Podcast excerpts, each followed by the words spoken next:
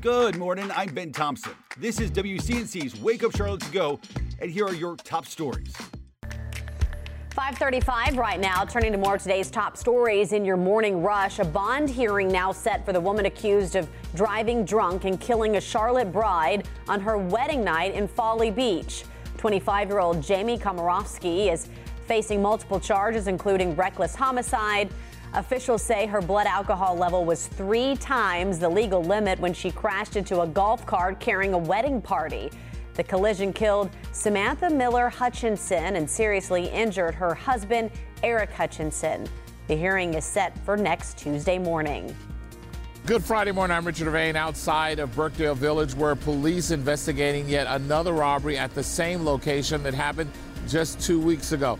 Now, yesterday, some men broke through the glass here at Fink's Jewelry, got some jewelry, and then ran away. Police sending us surveillance photos of the suspected robbers. They say they're looking into the possibility that these could be the same ones involved just a few weeks ago. Those men seen with guns and sledgehammers actually robbed the store at gunpoint during the day. Federal aviation officials investigating after a small plane crashed into someone's backyard in Maiden. It happened on South Oliver's Crossroads Thursday afternoon.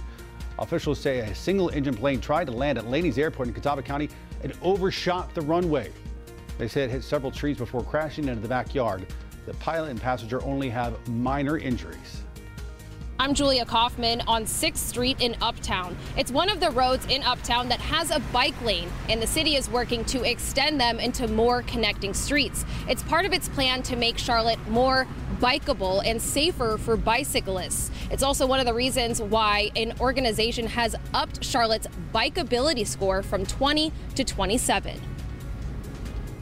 The next Mega Millions drawing is tonight. No one won the Mega Millions jackpot on Wednesday. The jackpot now sits at $910 million. That makes it the eighth largest U.S. lottery prize and the fifth largest in Mega Millions history. Wouldn't that be an amazing start to the weekend? Wow. And that's it for your morning rush. Thanks for listening. You can find all these stories and more right now on WCNC.com.